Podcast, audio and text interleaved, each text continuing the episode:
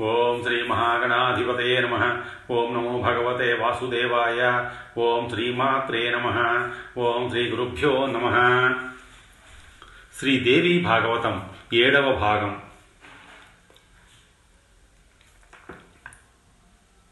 మహాముల్లారా మీ సందేహం తీరింది కదా. ఇంక కథలోకి వద్దాం అంటూ సూతుడు కొనసాగించాడు. జగద్గురువైన విష్ణుమూర్తి శరీరం నుంచి నిద్రాదేవి బయటకు వచ్చింది. నేత్ర ఆస్య నాసిక బాహు హృదయ వక్షస్థలాల నుంచి వెలువడింది. ఆకాశంలో నిలబడింది. జగన్నాథుడు ఆవులింతలతో లేచాడు. భయం భయంగా నిలబడ్డ ప్రజాపతిని చూశాడు. మేఘ గంభీర కంఠస్వరంతో పలకరించాడు. పద్మజ తపస్సు వదిలేసి ఇలా వచ్చావెందుకని విచారంగా కనపడుతున్నావు. కారణం ఏమిటి? తండ్రి వాసుదేవ నీ చెవి గులుగు నుంచి పుట్టిన మధుకైటభ రాక్షసులు నన్ను చంపడానికి వచ్చారు. భయపడి నీ సన్నిధికి వచ్చాను. శరణు శరణు త్రాహిమాం త్రాహిమాం. అలాగా చతుర్ముఖ భయపడకు. వాళ్ళను నేను సంహరిస్తాను. ఆయువు మూడింది వాళ్ళకి వస్తారు. నా మీదకే వస్తారు. చస్తారు. విష్ణుమూర్తి ఇలా అంటుండగానే వాళ్ళు వచ్చారు. మదగర్వితులై వచ్చారు. ఆ నీళ్ళల్లో నిరాధారులై నిలబడి ఓయి నలువా పారిపోయి ఇక్కడికి వచ్చావా? రా యుద్ధం చెయ్యి. ఈయన కళ్ళ ముందే ఇక్కడే నిన్ను సంహరిస్తాం. తరువాత ఈయన పని పడతాం. మహాసర్పం మీద గురుకుతున్నాడు కదా. ముందు నువ్వురా యుద్ధం చెయ్యి. లేదా దాసుణ్ణని ఒప్పుకో అని గద్దించారు. విష్ణుమూర్తి కల్పించుకొని దానవులారా రండి నాతో యుద్ధం చెయ్యండి మీ మదం వదిలిస్తాను. ఈ ఆహ్వానానికి మధుకైటభులు ఆగ్రహోదగ్రులయ్యారు. ముందుగా మధుడు కలబడ్డాడు. కైటభుడు నిలబడ్డాడు. మల్ల యుద్ధం జరుగుతోంది. మధుడు అలసిపోతుంటే కైటభుడు అందుకున్నాడు. అతడు అలసిపోతే మళ్ళీ మధుడు. ఇలా ఇద్దరూ మారి మారి సౌరితో పోరుతున్నారు. సన్నిధిలో బ్రహ్మదేవుడు ఆకాశంలో నిద్రాదేవి ప్రేక్షక పాత్ర వహిస్తున్నారు. విష్ణుమూర్తి అలసిపోతున్నాడే తప్ప వాళ్ళిద్దరిలోనూ ఎక్కడా అలసటే లేదు. ఐదు వేల సంవత్సరాలు గడిచాయి. కారణం ఏమిటి చెప్పమా అని హరి ఆలోచించాడు. నేను ఎందుకు అలసిపోతున్నాను? నా శక్తి ఏమయ్యింది? వీళ్ళు అసలు అలసిపోవడం లేదేమిటి? వీళ్ళకి ఈ శక్తి ఎక్కడి నుంచి వచ్చింది? ఈ ఆలోచనలతో ఒక్క నిమిషం ఆగాడు. మధుకైటభులు విజయగర్వంతో సంబరపడ్డారు గంభీరంగా అరిచి పలికారు. హే విష్ణు అలసిపోయావా? యుద్ధం చేసే ఓపిక లేదా? అయితే మాకు తల ఉంచి నమస్కరించు దాసుణ్ణి అని ప్రకటించు. కాదంటావా? సమర్థుడవై యుద్ధం చెయ్యి. నిన్ను చంపి ఈ నాలుగు ముఖాల వాణ్ణి కూడా చంపుతాం. ఆ ప్రళయ మహాసముద్ర ఘోషను అధక్కరిస్తూ వాళ్ళిద్దరూ ముక్తకంఠంతో పలికిన ఈ మాటలు చెవులారా విన్నాడు శౌరి. ప్రశాంతంగా సామోపాయంగా సామోపాయంగా ప్రసంగించాడు. మధుకైటభులారా మీరేమో ఇద్దరు. నేనా? ఒక్కడే మీరు ఒకరి తరువాత ఒకరుగా నాతో తలబడుతున్నారు. ఒకరు యుద్ధం చేస్తుంటే మరొకరు విశ్రాంతి తీసుకుంటున్నారు. నాకు ఆ అవకాశం లేదు. ఐదు వేల సంవత్సరాల పాటు పోరాడాను. అలసిపోయాను. సహజం కదా ధర్మయుద్ధంలో మహావీరులు పాటించే నియమాలు మీకు తెలియనివి కావు. అలసిపోయిన వాడితో భయపడిన వాడితో ఆయుధం వదిలేసిన వాడితో పడిపోయిన వాడితో బాలకుడితో మీ వంటి మహావీరులు యుద్ధం చెయ్యరు. ఇది సనాతన ధర్మం. శ్రాంతే భీతే త్యక్తశస్త్రే పతితే బాలకే తథా ప్రహరంతి న వైరాస్తే ధర్మయేష సనాతన అందుచేత కొంచెం సేపు నేను విశ్రాంతి తీసుకొని మళ్ళీ యుద్ధం చేస్తాను. సంశయించకండి న్యాయం తప్పను. ఈ ప్రతిపాదనకు వాళ్ళు సమ్మతించారు. అల్లంత దూరం తొలగి నిలబడ్డారు. వాసుదేవుడు ఆలోచించాడు. అసలు కారణం తెలిసింది. వాళ్ళది స్వేచ్ఛా మరణమని దేవి ఆ వరం ఇచ్చిందని గ్రహించాడు. అయ్యో వృధాగా యుద్ధం చేశానే. ఇంత శ్రమ వ్యర్థమయ్యిందే విషయం తెలిసి ఇంక యుద్ధం చేసి ఏమి లాభం? పోనీ మానేద్దామంటే వీళ్ళు మరణించేదెలాగా? వరదర్పితులై విరించి పైకి నాపైకి దండెత్తారు. చంపక తప్పదు. వరం ఇచ్చిన తల్లి తానై ఆ పని చెయ్యదు. ఎంత దుఃఖితుడైనా రోగగ్రస్తుడైనా దీనుడైనా తనంత తాను మరణం కోరుకోడు మరణించాలి అనుకోడు. అందుచేత సర్వకామద అయిన ఆ పరాశక్తినే శరణు వేడతాను. ఆవిడ అనుగ్రహం లేనిదే ఎవ్వరికీ ఏవీ సిద్ధించవు. ఇలా నిశ్చయించుకున్న లక్ష్మీపతి తల ఎత్తి ఆకాశం వైపు చూశాడు. నిలబడి ఉన్న యోగ నిద్ర మహాశక్తి కనిపించింది. వెంటనే నమస్కరించాడు. యోగ విద్య తెలుసు కనుక ఆ మార్గంలో స్తోత్రపాఠం చేశాడు. నమో దేవి మహామాయే సృష్టి సంహారకారిణి అనాది నిధనే చెండి భుక్తి ముక్తి ప్రదేశివే. దేవి మహామాయ నీ రూపం సగుణమో నిర్గుణమో ఎరగను. అసంఖ్యాకమైన నీ దివ్య చరిత్రలు ఎరగను. కానీ నీ అతి దుర్ఘటమైన ప్రభావం మాత్రం అనుభవంలోకి వచ్చింది. చేష్టలు ఉడిగి నిద్రలో మునిగిపోయాను కదా. ఈ బ్రహ్మదేవుడు ఎంతసేపు లేపినా మెలకువే రాలేదు. ఇంద్రియ జ్ఞానం కోల్పోయి అచేతనుణ్ణి అయిపోయాను. అంబిక నీ ప్రభావం ఏమిటో తెలిసింది. నువ్వు వదిలావు మేల్కొన్నాను. వెంటనే వేళ్ళతో యుద్ధానికి దిగాను. వీళ్ళు బ్రహ్మదేవుణ్ణి చంపడానికి వచ్చారు. నాతో ద్వంద్వ యుద్ధానికి తలపడ్డారు. నీ వరం వీళ్ళను మదమత్తుల్ని చేసింది దుర్జయుల్ని చేసింది. ఐదు వేల సంవత్సరాలు పోరాడి అలసిపోయాను. చూశావు కదా విషయం తెలిసి నిన్నే శరణు వేడుతున్నాను. దయచేసి తల్లి సహాయం చెయ్యి. నేను ఖిన్నుణ్ణి వాళ్ళు గర్వితులు. నువ్వు దేవాత్తిహారినివి వీళ్ళు నన్ను చంపుతామంటున్నారు. ఏం చెయ్యాలి? ఎక్కడికి పోవాలి? చెప్పు మాత. దీనుడై అభ్యర్థిస్తూ శిరసు వంచి నమస్కరిస్తున్న వాసుదేవుణ్ణి చూసి పరాశక్తి ప్రసన్నురాలయ్యింది. చిన్నగా నవ్వుతూ ఇలా అంది. హరి మళ్ళీ యుద్ధం చెయ్యి. ఈ రాక్షసుల్ని మోసగించి సంహరించాలి. మరో దారి లేదు. నేను వంకర చూపులతో వీళ్ళను సమ్మోహపరుస్తాను. ఆ మాయలో ఉండగా నువ్వు సంహరించు. విష్ణుమూర్తికి ధైర్యం వచ్చింది. రణరంగానికి వెళ్ళాడు. మధుకైటభులు హర్షించారు. చతుర్భుజ భయపడకు ధైర్యంగా యుద్ధం చెయ్యి. జయాపజయాలు దైవాధీనాలు. బలవంతుడే జయించాలని లేదు. దైవయోగం ఉంటే దుర్బలుడే జయించవచ్చు. అందుచేత ఆనందించవలసిందేది లేదు. దుఃఖించవలసింది లేదు. ఇంతకు ముందు నువ్వు ఎందరో రాక్షసుల్ని జయించావు. దానవ వైరి అనిపించుకున్నావు. ఇప్పుడు మా చేతిలో ఓడిపోతున్నావు. అంతే. ఈ గర్వోక్తులకు మండిపడ్డాడు శౌరి. బలంగా ఇద్దరికీ చెరుక ముష్టిఘాతము ఇచ్చాడు. వాళ్ళు చెక్కు చెదరకపోగా రెండు పిడివృద్ధులు దక్కాయి శ్రీహరికి. యుద్ధం రాజుకొంది ఘోరంగా పరిణమించింది. శ్రీనాథుడు దీనంగా అమ్మవారి వైపు చూశాడు. విష్ణుమూర్తి అవస్థను గ్రహించింది పరమేశ్వరి. కరుణామయ్య అయ్యింది ఎరుపెక్కిన కన్నులతో మధుకైటభులను చూస్తూ పెద్దగా నవ్వింది. మన్మథ బాణాల వంటి చూపులు కామ ప్రేమ భావాలను మందస్మితంతో రంగరించిన చూపులు ఇద్దరిని హింసించాయి. ఆ పాపాత్ములు ఆ వక్ర విలోకనాలకు మురిసిపోయారు. కామభావ పీడితులయ్యారు. ఇది విశేషమనుకున్నారు.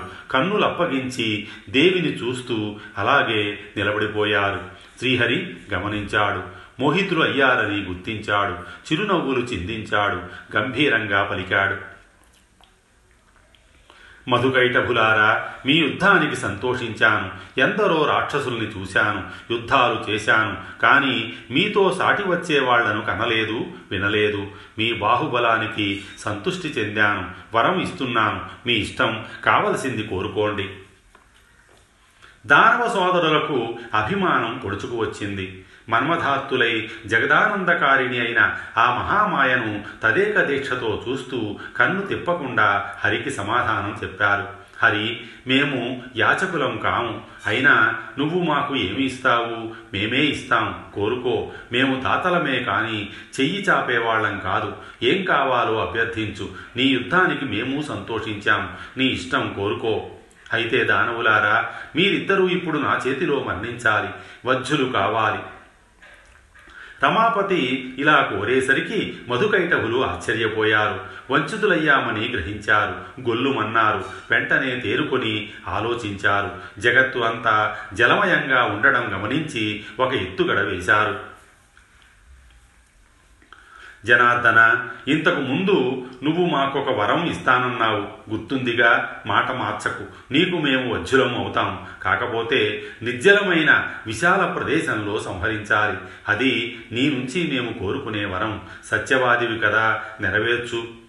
ఈ నియమానికి విష్ణుమూర్తి నవ్వుకున్నాడు. సుదర్శన చక్రాన్ని స్మరించాడు. నిర్మలమైన విపుల ప్రదేశంలో కదా మిమ్మల్ని సంహరించాలి అంటూ తన తొడలను విశాలంగా విస్తరించాడు.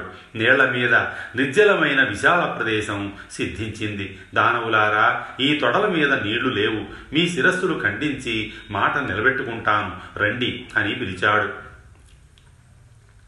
రాక్షసులకు మతిపోయింది ఏమి చెయ్యాలో తోచలేదు.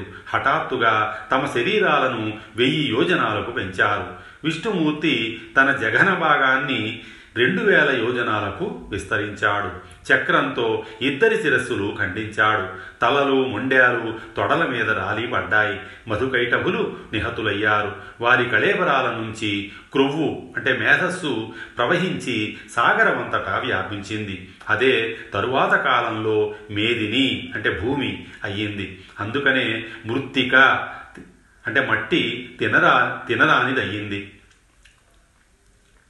సౌనకాది మహామునులారా మీరడిగిన మధుకైటభ వృత్తాంతం చెప్పాను. మహావిద్య మహామాయ సర్వదా మనకు సేవనీయ. సురాసురులకు ఆరాధ్య. ముల్లోకాలలోనూ పరాశక్తికి మించిన దైవం లేదు. ముమ్మాటికి ఇది సత్యం. వేద శాస్త్రాల నిర్ణయం. నిర్గుణగానో సగుణగానో నిత్యం పరాశక్తిని పూజించాలి. సూతుడి ప్రబోధానికి మునులంతా సంతోషించారు. ఆమోదం తెలియజేశారు. అటుపైని యథావిధిగా ప్రశ్నించారు.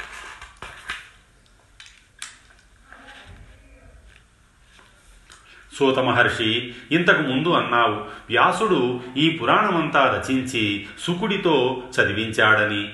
గొప్ప తపస్సు చేసి సుకుణ్ణి పుత్రుడుగా పొందాడు అని. అందులోంచి ఇంకో కథలోకి వెళ్ళిపోయాం. ఇప్పుడు ఆ సంగతులు తెలియజేయి. మునీశ్వరులారా తప్పకుండా వ్యాసుడికి సుకుడు జన్మించిన వృత్తాంతం సవిస్తరంగా చెబుతాం. సుకుడు సాక్షాత్తు యోగీశ్వరుడు. సుఖమహర్షి జన్మ వృత్తాంతం. మేరుపర్వత శిఖరం మీద వ్యాసుడు తపస్సుకి కూర్చున్నాడని చెప్పాను కదూ? పుత్రుడు కావాలని కోరుతూ ఘోర తపస్సు చేశాడు. నారదుడు ఉపదేశించిన ఏకాక్షర వాగ్బీజ మంత్రాన్ని జపిస్తూ మహాదేవిని మహాదేవుణ్ణి ధ్యానిస్తూ తపస్సు సాగించాడు. తేజస్సులో అగ్ని భూమి వాయువు అంతరిక్షాలతో సాటి వచ్చే పుత్రుడు కావాలని అతడి ఆకాంక్ష. మేరు శిఖరం మీద అద్భుతమైన కర్ణికార వనంలో దేవతలు మునులు విహరించే చోట బ్రహ్మవిధులు సంచరించే పవిత్ర ప్రదేశంలో మనోహర సుకుమార సంగీత ధ్వనుల మధ్య వ్యాసుడి తపస్సు నిరాటంకంగా మహోగ్రంగా సాగింది. ఆ తేజస్సు విశ్వమంతటా వ్యాపించింది. వ్యాసుడి జటలు రాగి రంగులోకి మారిపోయాయి. ఇంద్రుడికి భయం పట్టుకుంది. అది గమనించిన రుద్రుడు మేళమాడాడు. ఇంద్ర తపస్సుల పట్ల ఈర్ష్య పనికిరాదు. నన్ను శక్తి సంయుతుడిగా ఎదిగిన వారు నా అనుగ్రహం కోసం ఇలా తపస్సు చేస్తారు. వీరు ఎవరికి ఏ అహితాన్ని కోరరు. అమర్షో నైవ కర్తవ్య స్థాపసేషు కదాచన తపశ్చరంతి మునయ జ్ఞాత్వా మాం శక్తి సంయుతం. రుద్రుడి మాటలతో దేవేంద్రుడు కుదుటపడ్డాడు. అయితే వ్యాసుడు ఎందుకు తపస్సు చేస్తున్నట్టో అన్నాడు. పుత్రార్థి అయి తపస్సు చేస్తున్నాడు. నూరేళ్ళు పూర్తి అయ్యింది అతడికి శుభప్రదుడైన పుత్రుణ్ణి ఇవ్వబోతున్నాను అంటూనే శివుడు వ్యాసుడి ముందు ప్రత్యక్షమయ్యాడు. వ్యాసమహర్షి ఉత్తిష్ట ఉత్తిష్ట నీకు పుత్రుడు కలుగుతాడు. అతడు తేజస్వి జ్ఞాని కీర్తికరుడు అఖిల జనప్రియుడు అవుతాడు. సాత్విక గుణ సంపన్నుడై అందరి మన్ననలు పొందుతాడు. మహాదేవుడిచ్చిన వరానికి వ్యాసుడు సంతృప్తి చెందాడు. తపస్సు ముగించి ఆశ్రమం చేరుకున్నాడు. ఒకవైపు శ్రమ మరొక వైపు ఆశ్రమంలో యాగాగ్నిని సిద్ధం చేసుకోవాలనే కంగారు మధించి అగ్నిని రగులు కలపాలి అందుకని ఎక్కడో దాచిపెట్టిన అరణిని బయటికి తీశాడు. కాస్తంతో మధిస్తున్నాడు. చిత్రం చిత్తంలో పుత్రవాంఛ మెదులుతోంది. మంధాన అరణి సంయోగంతో మంధనంతో అగ్ని పుడుతోంది. మరి ఇలా నాకు పుత్రుడు ఎలా జన్మిస్తాడు? పుత్రారణి అనిపించుకునే స్త్రీ నాకు లేదు కదా. పోని అంటే రూప యవ్వన సంపన్నను తరుణిని తెచ్చిపెట్టుకొని పాదాలకు సంకెళ్ళు వేసుకోనా? వంశాన్ని నిలబెడుతుంది సౌఖ్యాన్ని అందిస్తుంది సేవలు చేస్తుంది. ఇవన్నీ నిజమే కానీ స్వేచ్ఛ స్వాతంత్ర్యాలకు మాత్రం తరుణీమణి ప్రతిబంధకమే. పతివ్రతాపి దక్షాపి రూపవత్యపి కామిని సదా బంధన రూపాచ స్వేచ్ఛా సుఖ విఘాతిని. శివుడంతటి వాడికే తప్పలేదు. నిరంతరం కామిని పాశబద్ధుడు. నేననగా ఎంత? అయినా ఇప్పటికిప్పుడు గృహస్థాశ్రమం అంటే ఎలా వస్తుంది నాకు? అరణి ముందు కూర్చుని మంధానంతో మతిస్తూ వ్యాసుడు ఇలా దిగులు పడుతున్నాడు. సరిగ్గా అదే సమయానికి ఘృతాచి అనే అప్సరస ఎవరో పంపినట్టు ఆశ్రమం వైపు వచ్చింది. కదలిక మరిచిపోయిన మెరుపు తీగల ఆకాశంలో దగ్గరగా నిలిచింది. విలాసంగా క్రీగంటి చూపులతో గిరిగింతలు పెట్టింది. వ్యాసుడి మనస్సులో కదలికలు మొదలయ్యాయి. పెద్ద సంకటం వచ్చి పడిందే ఏం చెయ్యను? ఒకవైపు ఆశ్రమ ధర్మం మరొక వైపు మన్మథభావ విజృంభణ. నన్ను పల్టీ కొట్టించడానికే ఇది ఇటు వచ్చింది. అంగీకరించనా? పూర్తిగా నూరేళ్ళు కఠిన నియమాలతో ఘోర తపస్సు చేసి చివరికి ఇలా లొంగిపోయాడని మహాతాపసులు పరిహసించరు. అంతటి మహాతపస్వి ఒక అప్సరసను చూసి చటుక్కున ఎలా వ్యవసుడైపోయాడని కళ్ళు చిట్లించరు. పోని నింద వస్తే వచ్చింది. గృహస్థాశ్రమ సుఖం ముందు అది ఏ పాటిది కనుక? వ్రతం చెడిన ఫలం దక్కాలి అన్నారు. నా పుత్రవాంఛ తీరడం ముఖ్యం. అది స్వర్గాన్ని ఇస్తుందని మోక్షాన్ని ఇస్తుందని జ్ఞానులు చెప్పారు కదా. అయితే ఈ అప్సరస వల్ల అది నెరవేరుతుందా? ఏమో నాకైతే సందేహమే. వెనకటికి నారదుడు చెప్పిన కథలోలాగా అవుతుందేమో. ఆ ఊర్వశి పులూరవుణ్ణి దగా చేసినట్టు ఇది చెయ్యదని నమ్మకం ఏమిటి? ఇలా రకరకాల సందేహాలతో సంకల్ప వికల్పాలతో వ్యాసుడిలో అంతర్మథనం సాగుతోంది అని చెప్పి సూతుడు గుక్క తిప్పుకోవడం కోసం ఆగాడు. అంతే మరొక మహాముని అడ్డు తగిలాడు. సూత మహర్షి ఈ పురూరవ మహారాజు ఎవరు? ఊర్వశి అన్నావు. ఆవిడెవరు? ఏమి చేసింది? రాజుకి వచ్చిన కష్టం ఏమిటి? ఇదేదో చాలా ఆసక్తికరంగా ఉంది.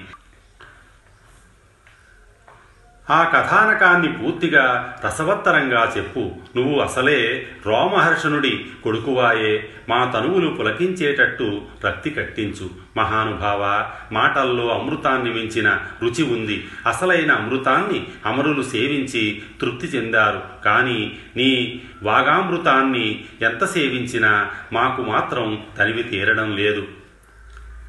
అమృతాదపి మృష్టాతే వాణీ సూతరసాత్మిక. నృప్యామో వయం సర్వే సుధయా చ యథామరాహ ఈ మాటలతో ముందుగా సూతుడికి తనువు పులకించింది ఉత్సాహం ఉరకలు వేసింది. రసవత్తరంగా చెబుతాను విని ఆనందించండి అంటూ ప్రారంభించాడు. స్వస్తి శ్రీ ఉమామహేశ్వర పరబ్రహ్మార్పణమస్తు.